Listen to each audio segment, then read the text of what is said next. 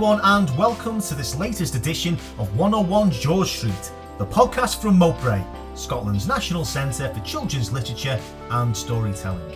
My name is John Malloy, and each week I invite a guest onto the show to discuss their work and hopefully entertain and inform.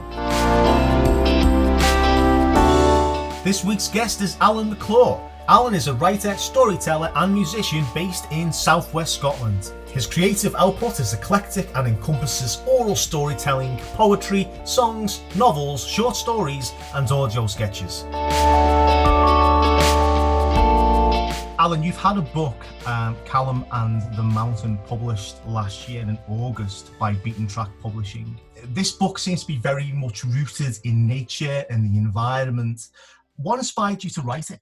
Uh, you're absolutely right. I mean, just a sense of place is something that I've been lucky enough to have ever since I was a wee boy. Really, I grew up in Aberdeen, and the countryside around Aberdeen, you know, the Aberdeenshire uh, Deeside is stunning. And when I was a schoolboy, uh, there were a couple of teachers who were keen to encourage us to go out to the Highlands and places like that. So we would do camping trips and do a bit of Munro bagging and things.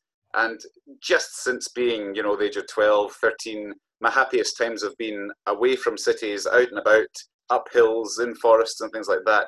And I feel a very deep sense of connection to the landscape. And I think it's something that a generation are maybe losing now. So I was concerned to try and write something that would just maybe reinvigorate an idea that we are connected. You know, we're an integral part of the natural world and we can get to know it on a really fundamental and kind of almost personal level. Mm. So the, there was a bit of that. There's also just some good adventure and some hopefully engaging characters in there too. Absolutely. I think there's so often a disconnect with young people when it comes to the environment that they're in. And a lot of the time they seem to disappear in technology or they disappear in the virtual world. And you can't blame them. If, if the internet was around when we were younger, I dare say that we would, uh, we would do the same. Um, Absolutely. Yeah, I almost think we dodged a bullet, you know, growing up when we did, because there were only four channels on the telly. There was nothing to watch. You might as well go out and climb a tree. You know, it was it was quite good.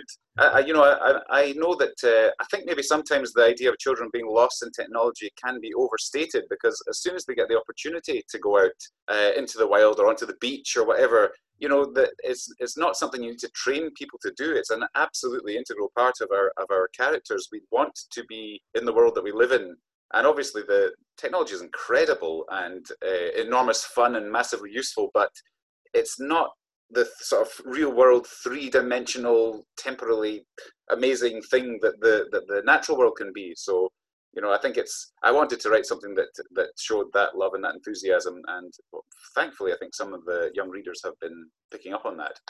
There's something visceral about introducing people young people to the natural world or the world around them they they get to experience it through all their senses. And sometimes from my experience working with young people sometimes they're surprised by that. And they're often surprised at how interesting and weird and strange and occasionally dangerous the outside world can be. But within that that's exciting. It is. And i think uh, risk aversion is a serious thing that happens if you're if you're cosseted too much from it. And obviously if you're asked hey do you want to get wet and cold? Your sort of your initial your initial reaction is probably going to be, well, no, not really. I'm quite happy where I am in my chair, thanks. But actually going out and getting in a, in about, you know, getting your get guddling around in the mud and getting mucky and getting cold and being fortunate enough to be able to go home and get clean and warm again at the end is, is one of the it's just it's lovely and you know the hard surfaces hard edges recognizing the world has got um, you know high cliffs you can fall off and things and but still knowing that you can you can navigate this safely. You can kind of engage in the environment and develop a mastery of your environment which is profoundly important i think in being a successful human being really. Absolutely and I, I should say, and this leads leads quite nicely onto this, that we are recording this during lockdown. Yes. So we're still in a period in Scotland where everyone, not just young people, but everyone is is finding it difficult to get outside. We're in Southwest Scotland. We're we're rather fortunate because it's easy to self-isolate or it's easy to socially distance from people. But we are, we are in interesting times, I should say. We are. And I hope that it doesn't uh, stop young folks from getting out because obviously all the advice suggests that the safest place to be probably is outdoors. Mm. And uh, and as you say, we are just stunningly lucky. This whole period, me and my family have just been counting our blessings on a daily basis because we live in Gatehouse of Fleet, and within walking distance we have woods, we've got hills, we've got a river we can swim in, uh, we've got the beach. You know, we are. I don't mean to brag, you know, but uh, this of all the places in the world to be isolated, this is uh, pretty well a paradise, really. Um, and I'm hoping that the kids I teach, who are also obviously experiencing lockdown, are taking the opportunity to to get out and about. And there is that, you know, the we've been teaching remotely. I'm a primary school teacher too, as you probably know, and trying to teach through screens all the time. There's the potential positive that kids get sick of the screens and really yearn for the chance to get out and get the fresh air and stretch their legs. And if that is something that's developed, then I really hope that's something they can carry on, you know, when lockdown is finally lifted. And remember that probably the best period of lockdown was getting out and about. And it's, it's interesting though, because we see ourselves as being lucky because we're based in rural Scotland. It's important to remember that not everyone is based in a rural area. And I understand that you have, you've worked on a project with Cranachan Books called Stay Home, an ebook where if you are if you're a young person and you're based in a city or a large town you were encouraged earlier on in the lockdown to stay home. Could you tell us a little bit about that? Yes yeah well the project was put together really quickly by joan haig who's the author of tiger skin rug which is a beautiful book which i warmly recommend to everybody. And she just decided that it would be nice to get a kind of in the moment response to this situation from children's authors recognizing the sacrifices that children are making because i think the news is rightly full of the sacrifices that adults are making and the incredible work that our nhs staff are doing and uh, you know uh, people who work in shops and retail are putting themselves in harm's way to make sure society continues to function normally. But the kids have been making massive sacrifices. They've missed their pals, they've missed their schooling. And uh, Joan and Anne Glennie at Cranachan Books just wanted to acknowledge this, I think, and say, we know what you're going through and we appreciate the fact that you're being patient. And so there are 40 authors in there, including Maisie, by the way. Maisie Chan? Maisie Chan, yep. She's Excellent. got one in there. And uh, Barbara Henderson and Joan Lennon, loads of really great authors are in there and there's short poems, short stories, flash fiction, one or two little factual pieces about viruses, mm. and it's completely free.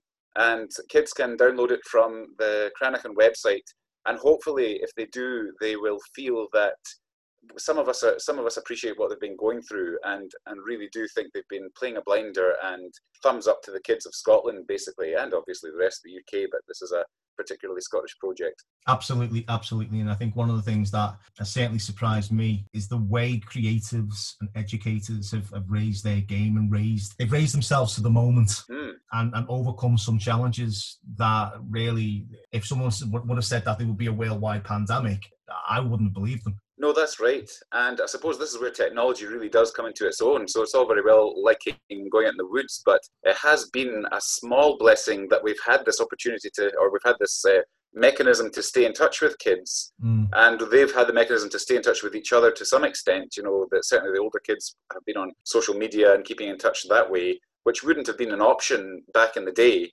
So um, it, it, certainly has its uses, technology, but there's no question it's not really a substitute for face-to-face interaction. And in terms of teaching, you know, the, the class culture, which is a, the best thing about teaching, when you get that feeling that we're all in this together, you know, we're all in this journey together, a lot of that has been kind of diluted or kind of lost when we're all stuck in our own wee uh, habitats, if you like, and occasionally communicating over over the internet. It's not quite the same. But as you say, people have risen to the challenge, uh, adults and children alike. I think we've, there's a lot to be proud of and a lot to be happy about the way we've the way we've handled this this uh, crisis in the country. For someone who is so creative and productive, be it through your writing, storytelling, or music, where do you find your inspiration? Well, from a whole bunch of different places. We spoke about landscape a wee bit already, and that's a big one. And I must say, you know, the natural world. I don't know why I feel so connected to it, but if I'm ever feeling gloomy or uh, you know a bit down, as has happened over the, this kind of isolation period, I just need to see you know like a, a jackdaw winking at me or something, and I'm instantly taken out of a, a bleak mood, and it's just an instant spirit lifting thing. So that's a big one, but people have to be the biggest inspiration, and particularly being a teacher, getting to know generations of kids is an unbelievable privilege for a children's writer. Uh, I mean, it's a absolutely maddening and hair tearing as well sometimes, as you know. But there's such an amazing asset to the country, and uh, I don't. I, I, had no idea before I became a teacher. I became a teacher quite late in life, but I didn't appreciate how much fun um, spending the day with kids could be, and hearing the way they interact with each other and seeing their enthusiasm, the lack of, they're not jaded, you know, they're not cynical. They, they sort of take life as it comes, which has been really important over this last period. So that's a huge bit, I would say. And I, I should also say maybe just language. I'm a bit of a wordy chap, as you've probably noticed already, but I like the rhythm of language and I like the, um, the nonsense fun you can have with words and we're very lucky uh, with the English language, and particularly north of the border in Scotland and parts of northern England too, with uh, with dialect words and Scots words, just to add to the rhythm and add to the music of the language. The more different ways we have of saying things, the better we can say them. So I quite often will just say a phrase or hear a phrase which has a good little bounce to it, a sort of musicality to it, and I will have that. I will pinch it and use it if I can. And I really hope that in some of my writing, I encourage that love of language I think we're encouraged to be very uh, simplistic with children's writing, and you don't need to be. Kids love nonsense and they love bouncy words and big, tasty words. They like to get their teeth into them. And uh, so that that's uh, an inspiration for me as well. Absolutely. I, I interviewed Dr. Maureen Farrell uh, of the University of Glasgow um, a few episodes back, and we were talking about the the tendency within schools or any kind of educational uh, setting where we approach a text or approach a piece of writing and we try to analyze it rather than enjoy it. Yes, you do. I mean, I despair at the way it's been taught south of the border. I don't know if all the horror stories you hear are true, but I looked at one. What are the uh, the sats that they sit? And it was talking about front-loaded adverbial clauses or something like that. And I thought, you know, nobody needs to know that. It's such minutiae. It's I mean, it's interesting from an academic point of view, but that is not about to instill a love of language or a love of communication in any child. That's going to make them think, whoa, this written language, this reading business is not for me. It's just going about it absolutely backwards. I think the enjoyment has to come first. And then, you know, you'll be inspired maybe to figure out, well, what, just what are the thematic elements in here? And how could I maybe replicate this sort of um, narrative structure or something like that? But that's, that's secondary. I think that comes after the, the initial punch of enjoyment that should come from any good bit of writing. I remember my favourite poem, and it was a poem that I introduced my S1s when they would come up, The Jabberwocky by Lewis Carroll. Brilliant. And we never analysed it, but I said, just have a play with the, with the words and what do you think they mean and start shouting them and running around and, and, and become the Jabberwocky.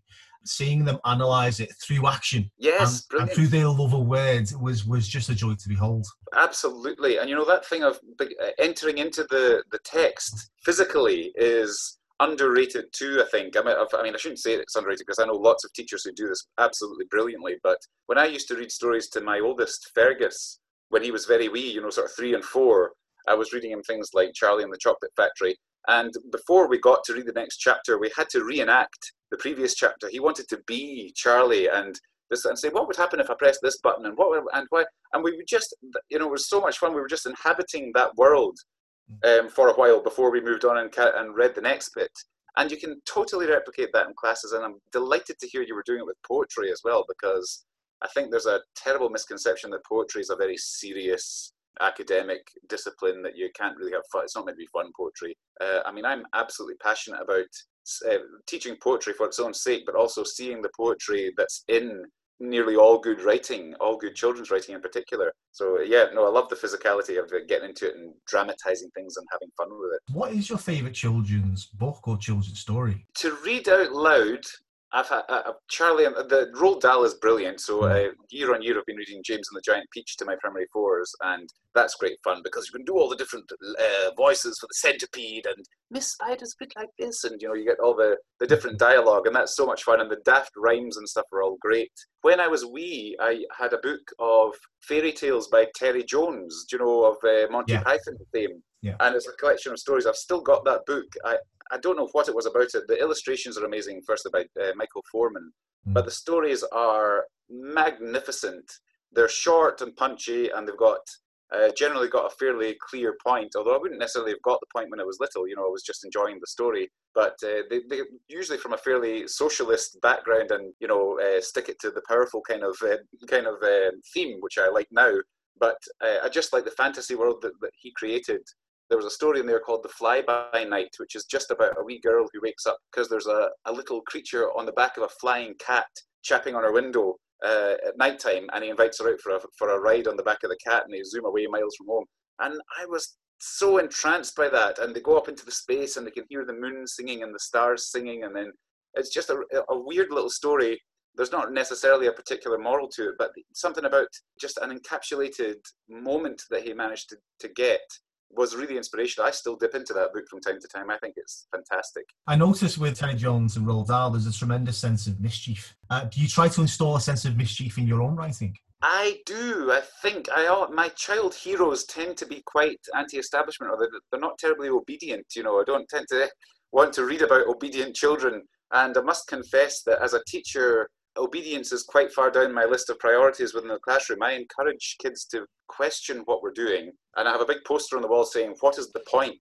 And I try to get the kids to try to encourage them, you know, this is not a naughty question to ask. You absolutely have the right to know why we're doing stuff. If you don't know what the point is, mm. ask me. And if I can't tell you what the point is, we'll stop doing it. Because, you know, we shouldn't just be doing anything because we do it. That's not a good reason for doing stuff. We need to be asking questions all the time and you can do that politely, obviously. Uh, you don't need to be rude about it, but I love that notion of just let's look at what's established. Let's just check: is this definitely the right way to approach life? Is this definitely are these people definitely qualified to be telling us what to do? You know, that kind of thing is very important, I think, in children's literature quite scary though that approach to give over that element of control is probably the wrong word but that element of power to, to young people or to your readers where you're basically saying look i might not know all the answers i might not be able to tell them but maybe we can work them out together yes but isn't that exciting you know i think i get tired of very didactic teach, uh, not teachers, sorry, writers mm. who have to explain everything to the nth degree. I'm not going to name any names here, but uh, I, I liked stories that left a lot to the imagination and where I was allowed to draw conclusions that were not necessarily the ones that, that the writer had in mind. And I must say, uh, Callum and the Mountain, my story, has a very peculiar ending, which I think made it not terribly attractive to big publishers, but bless my publisher, Beaten Track Publishing, they, they had the imagination to, to let me get away with it. But it's everything is not wrapped up at the end, and I like the idea that you might be a bit haunted by the story for a while after you've read it. You might go back to it and uh, reassess bits of it, you know, months later. That's my hope, anyway.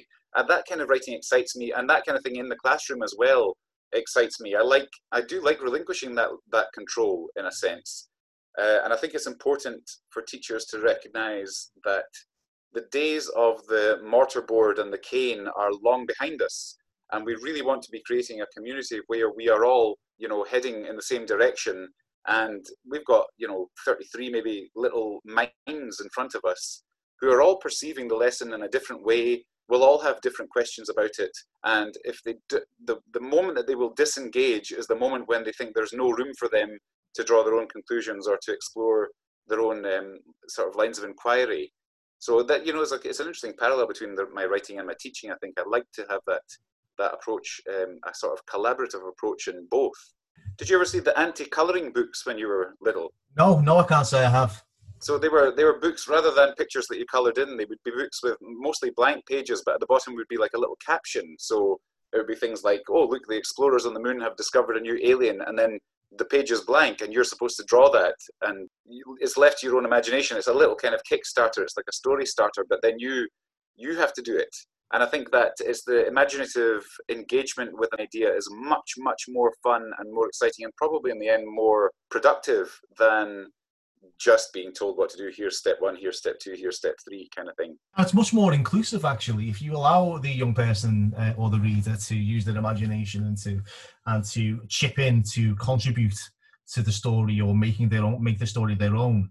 In a way, you're you're including them in the creative process. I think so. And I am most delighted when people come to conclusions or spot things that I had no idea were even in there. You know, they've spotted uh, themes or they've spotted uh, patterns that were unintentional from me because I think as I mean you you'll know yourself it's it's really fun in any creative endeavor when you kind of give in to the the muse if you like or you give in to the the story and let it take control.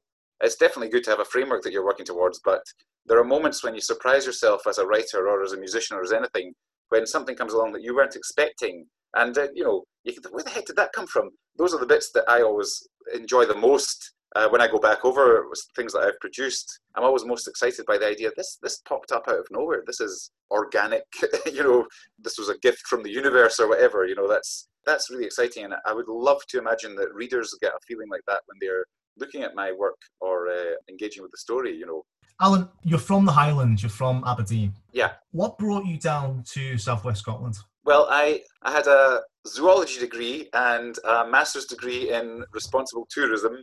And remarkably, that combination didn't have employers lining up at my door. So I was applying for work everywhere, all over Scotland, up in uh, Inverness Shire and the Highlands and everywhere. And the one job that came up was the ranger at the Cream of Galloway. I don't know if you know the Cream of Galloway down. I do, I do. Yeah, which is it's an organic farm for those who don't know, who produce delicious ice cream and marvelous cheese. Uh, but it's also got uh, miles of nature trails, and they've been busy planting trees. They, they were ju- they just recently made the change to organic farming and commitment to uh, countryside management and being good stewards of the land. So they had funding from Scottish Natural Heritage to employ a ranger, and I was fortunate to get that job. So I moved down here with my wife and my baby son Fergus. He was not even one yet, and uh, I, I, worked there for about three years, I think, as the ranger, tending the nature trails, planning events like pond dipping and dawn chorus walks and things like that. It was pretty idyllic. But the best part of that job was taking out school groups, getting them to come and do the, the pond dipping and the nature trails. And uh, my wife very cannily pointed out that I could work with school groups full time, earn twice as much, and get six weeks summer holidays. so you know, that that made that, that uh, kind of informed the transition to being a teacher. Okay, so zoology, yeah, tourism, yes, being a ranger. Uh-huh. What made you decide I am going to be a writer?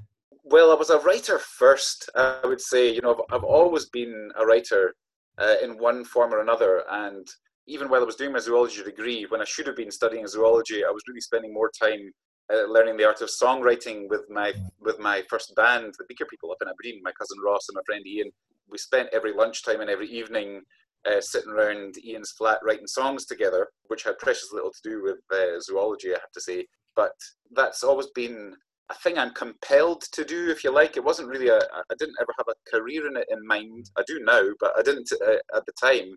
But you know, through everything that I've been doing, through working in, I've, I've lived in the Peruvian rainforest for a while. I've worked in Zambia. I've been incredibly fortunate with the adventures I've had in life. But through it all, I've been writing. I've been writing songs and writing poems, and and also crucially, not just writing, but collaborating with folk, meeting people. The best way to make friends has been these creative pursuits.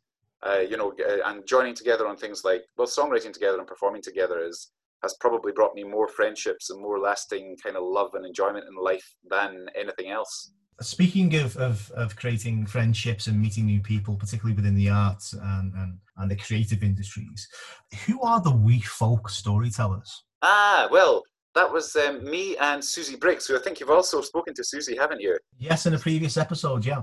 Yes, uh, Susie Briggs of Nip Nebs fame was the first, after we moved down here from Aberdeen, we had a few months where we didn't really get to meet many folk outside of my work and Michelle, my wife, was diligently tending Fergus at home, and so we, we felt a wee bit isolated. But then we met Susie, came into the of Galloway one day, and I had heard about her from another friend who knew I was a songwriter and said, "Oh, you should get to meet uh, Susie.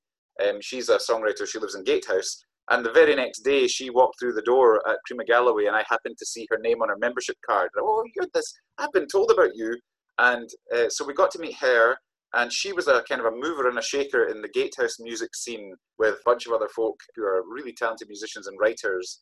And so we just kind of landed on our feet in a kind of ready made social circle, mm. largely thanks to her. So I'll be eternally grateful to her. And she, as well as being a songwriter, is a storyteller, a fantastic storyteller for kids. She gets all done up with her fairy ears on, pointy ears and wings, and she's a sight to behold.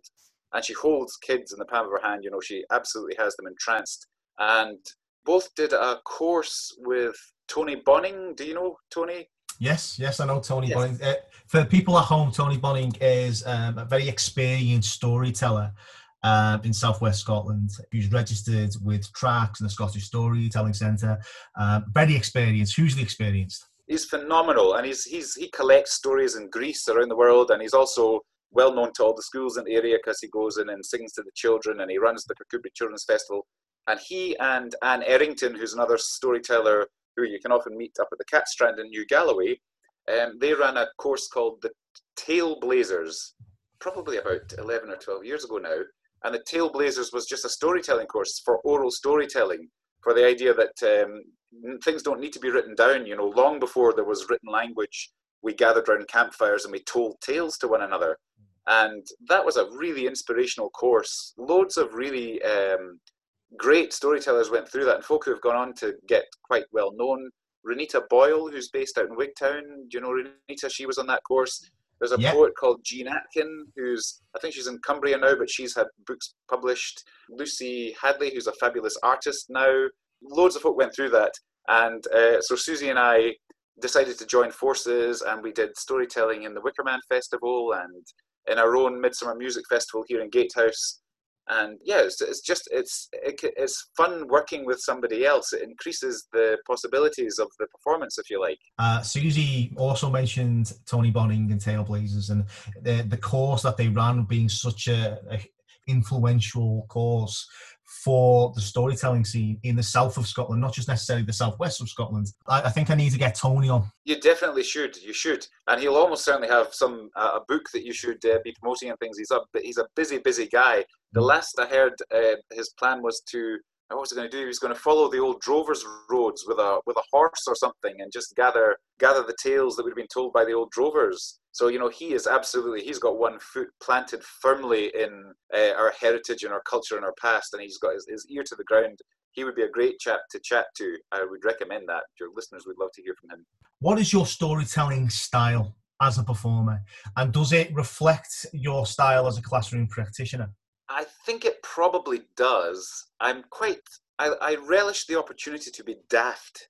I have to say, uh, which storytelling can let you do. And if you establish yourself as a storyteller with the kids, then they get that when you're being daft, it's it's kind of almost like it's a character thing. You're it's, it's part of a narrative. It's not that you actually are daft or, or that you are somebody who can be seen with uh, contempt or anything like that. It's it, it raises the fun levels, it raises the engagement levels instantly. There is something that is absolutely fundamentally magical about storytelling, I think.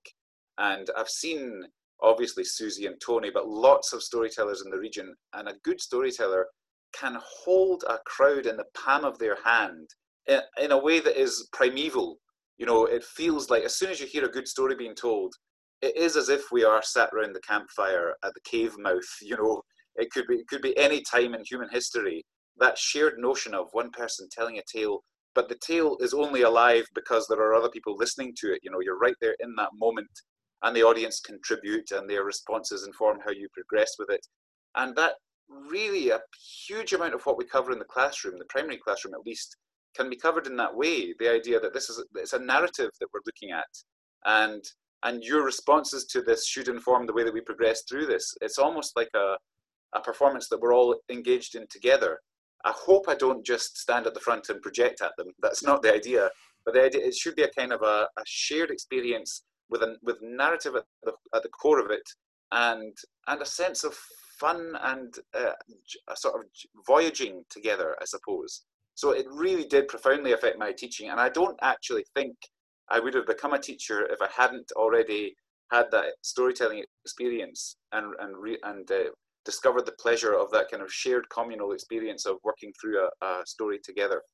It's interesting, actually. Uh, I have a theatre background, and when I went to drama school many, many years ago, um, we had two lecturers, and one lecturer, very famous lecturer, he believed that theatre and performance grew out of ancient Greek theatre and it grew ah. out of the, the hillsides of Attica and around Athens.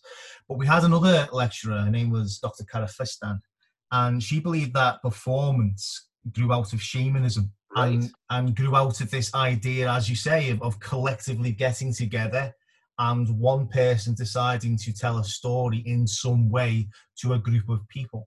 And it's yeah. strange when you when you see when you go to uh, the Edinburgh um, Fringe Festival, for example, which hopefully will once again be on um, in in 2021. If you go to the Edinburgh Fringe, you see good street theatre.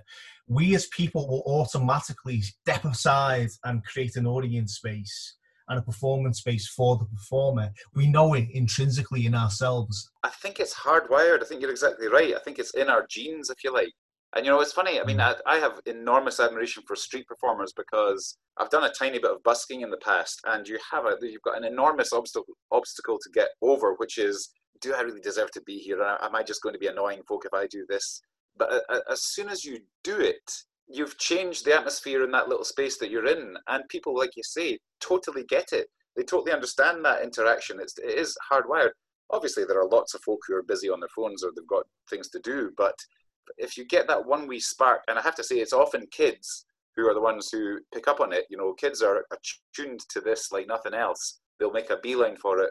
Oh, something's happening over there. Someone's wants, someone's telling a story. Someone's doing something interesting.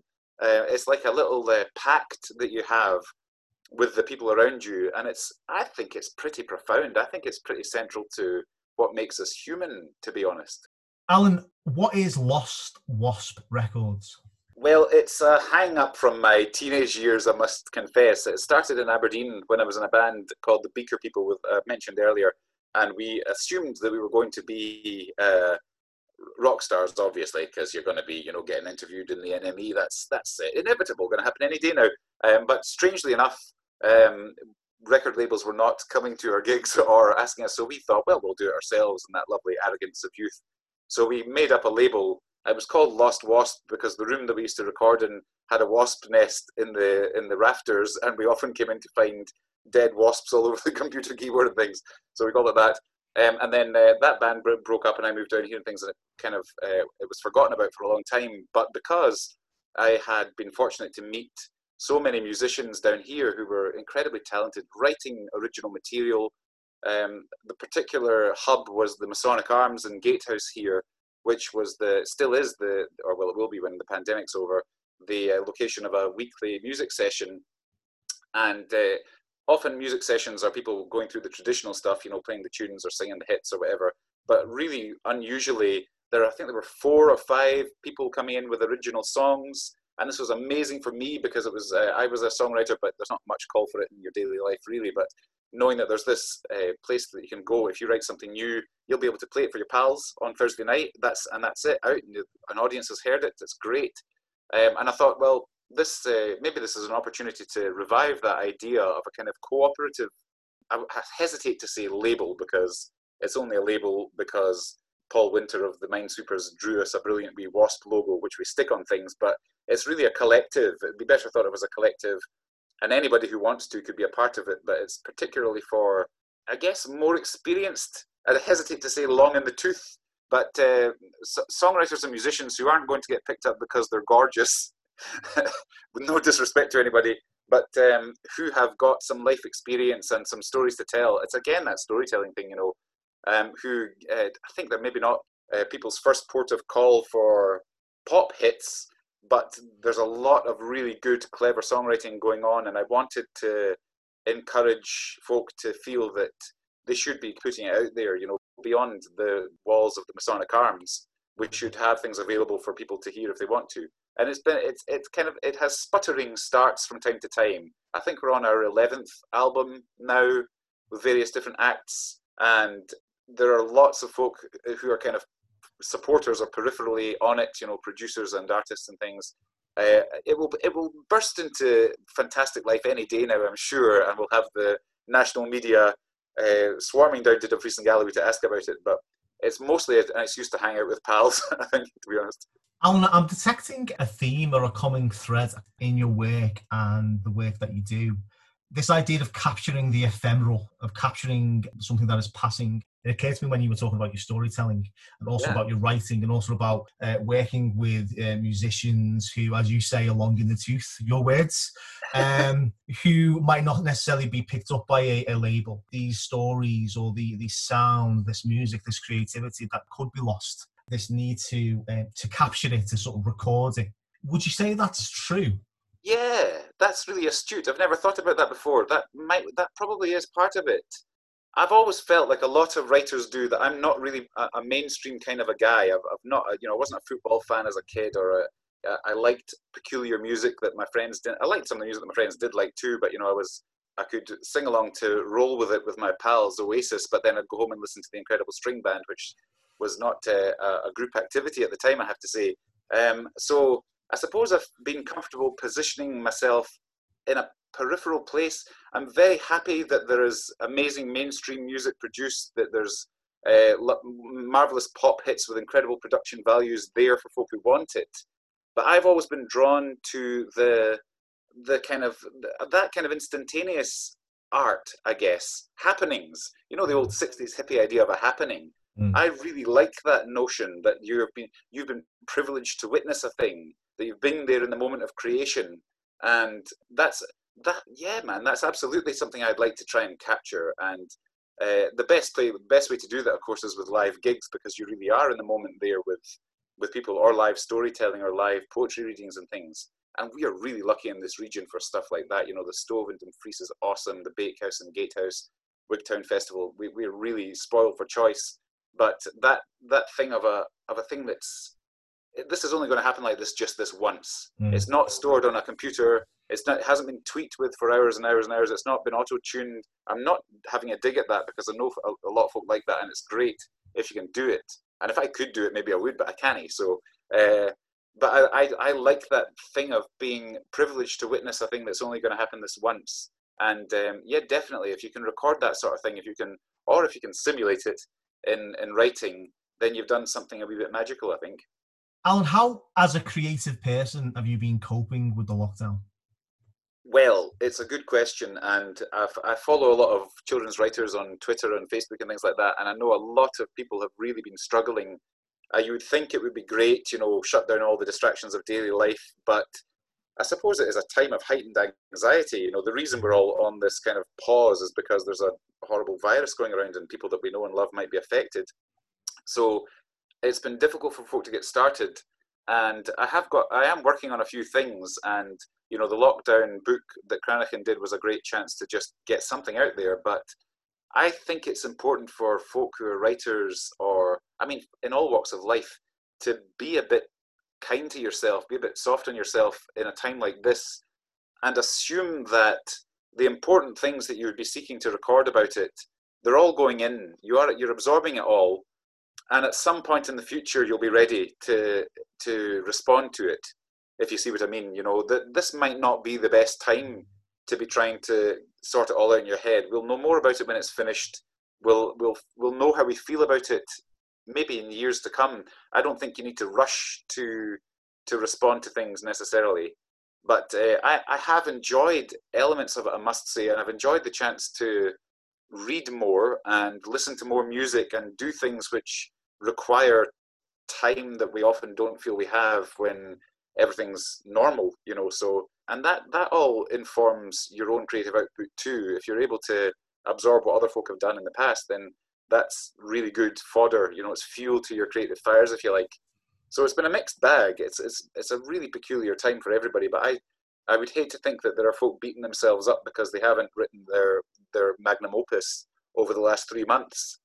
Because why would you? You're you're. It's a new situation. It's weird. It's a bit unnerving, and there are higher priorities. You know, we've got to make sure we're safe and well in the meantime. It will come, I think. So I'm kind of uh, that's maybe just my excuse for being lazy, but that that is uh, that's kind of how I feel about it at the moment besides the fact that you, you know you're making excuses for being lazy um, are you currently working on any current projects or are you planning other projects so hopefully that will kick into into life once the lockdown is over? Yeah i'm working on a few things actually. Um, i i hadn't ever planned to write a sequel to callum and the mountain. I felt it was a standalone story but having gone into schools and read bits of it and heard from some audience massively gratifyingly, the one question everybody asked was, when's the sequel coming out? So I have kind of dived back into that world, and that's underway. I have another novel coming out before Christmas, which is actually when I wrote before I wrote Callum and the Mountain, and it's called Jack's Well, and it's inspired by people like Alice Liddell and Christopher Robin Milne, you know, people who were featured in their parents' stories and who had to spend their entire life in the shadow of their fictional alter ego, if you like.